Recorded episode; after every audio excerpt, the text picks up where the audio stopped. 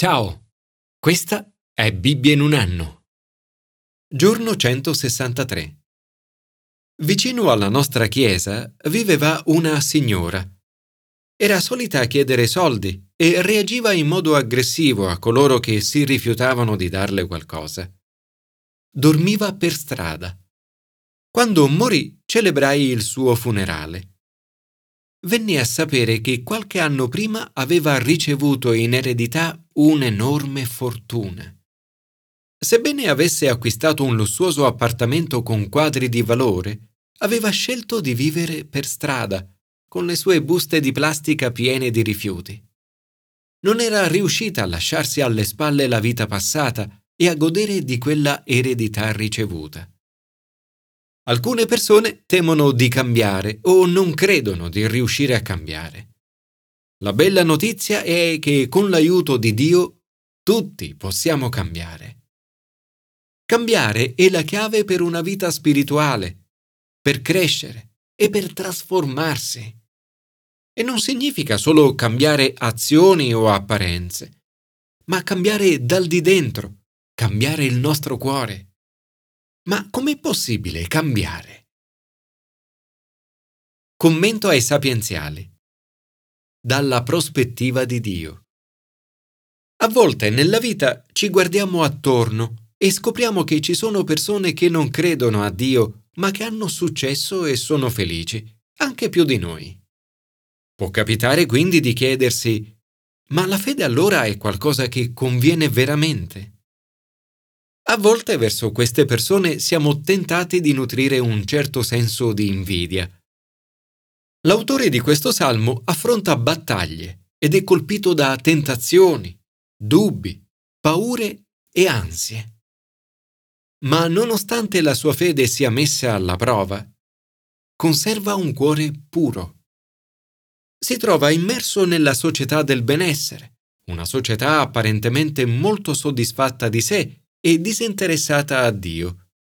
Dice, ma io per poco non inciampavo, perché ho invidiato i prepotenti, vedendo il successo dei malvagi. A volte incontriamo persone ricche e di grande successo, ma con un cuore senza scrupoli. Sembrano al riparo dalle sofferenze dei comuni mortali, sono sempre in perfetta forma e liberi da ogni affanno. In ogni occasione mostrano superbia ed arroganza. Sembra che non abbiano mai alcun bisogno di Dio.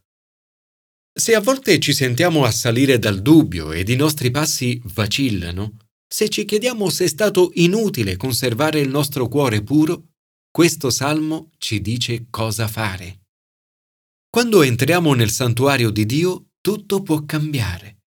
Iniziamo a vedere le cose dalla prospettiva di Dio nel comprendere quale sarà la loro fine, l'autore del Salmo cambia il proprio cuore. Capisce finalmente la differenza tra destino dei malvagi e destino dei giusti. Il Salmo inizia così. Quanto è buono Dio con gli uomini retti, Dio con i puri di cuore. E si conclude con questo versetto. Per me il mio bene è stare vicino a Dio. Nel Signore Dio ho posto il mio rifugio per narrare tutte le tue opere. Signore, oggi desidero entrare nel tuo santuario e vedere le cose dalla tua prospettiva. Grazie perché sei buono con chi è puro di cuore ed è bello starti vicino. Tu sei il mio rifugio. A chi incontrerò racconterò le tue opere. Commento al Nuovo Testamento. Circoncidere il nostro cuore. Hai mai conosciuto una persona molto ostile alla fede cristiana? Ti sei mai chiesto o chiesta se quella persona un giorno cambierà? Nel brano di oggi vedremo che persino gli oppositori più tenaci possono cambiare il proprio cuore. Essere ebrei significava essere circoncisi fisicamente. Ogni uomo veniva circonciso all'ottavo giorno di vita. La circoncisione fisica era simbolo della circoncisione del cuore.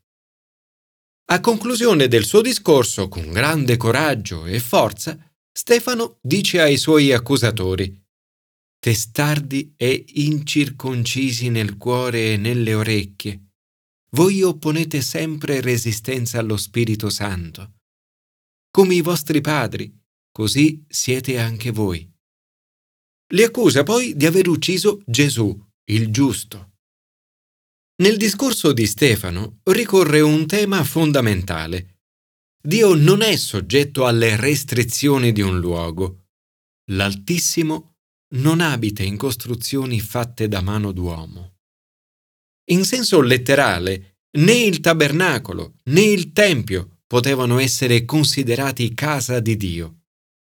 Infatti, attraverso il profeta Isaia, Dio aveva detto Il cielo è il mio trono e la terra lo sgabello dei miei piedi.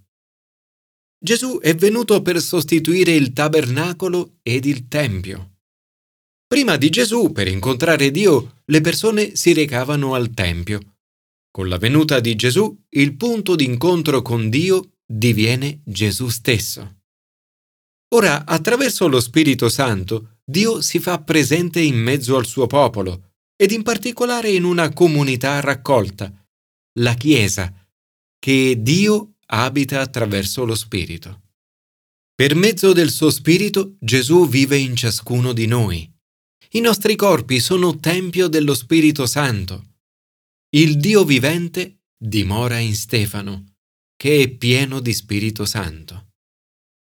Stefano sta dialogando con i sacerdoti di quello stesso Tempio che ora è stato sostituito da Gesù attraverso lo Spirito Santo. Non sorprende che si dimostrino furibondi in cuor loro e che digrignino i denti contro di lui. Lo trascinano fuori dalla città ed iniziano a lapidarlo. Una delle persone dal cuore non circonciso è Saulo, i testimoni deposero i loro mantelli ai piedi di un giovane chiamato Saulo. Saulo approva la sua uccisione.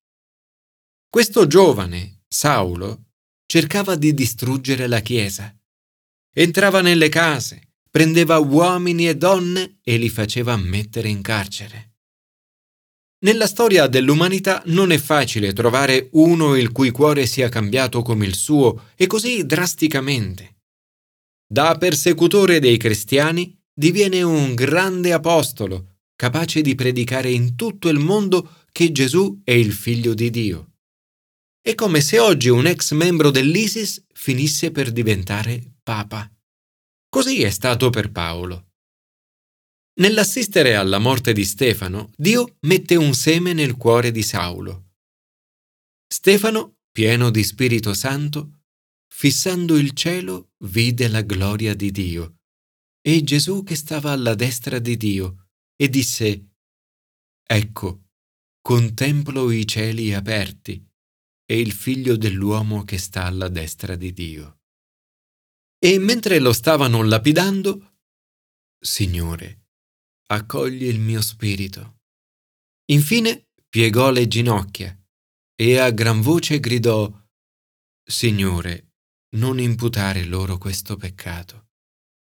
Detto questo, morì.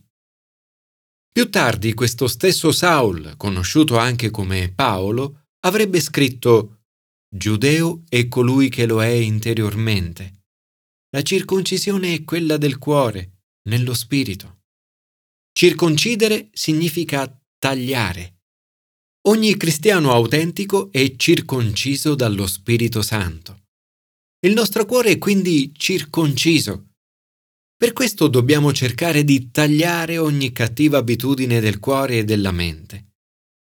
Dire no a qualsiasi cosa che potrebbe impedire al nostro cuore di presentarsi puro dinanzi a Dio. Come Stefano dovremmo desiderare di essere pieni di Spirito Santo, che trabocca di amore, coraggio e perdono. Grazie, Signore, perché il tuo amore ha cambiato il mio cuore. Grazie perché attraverso il tuo Spirito Santo tutti possiamo cambiare. Commento all'Antico Testamento. Maturare attraverso la sofferenza. Hai mai attraversato un periodo di sofferenza o di dolore?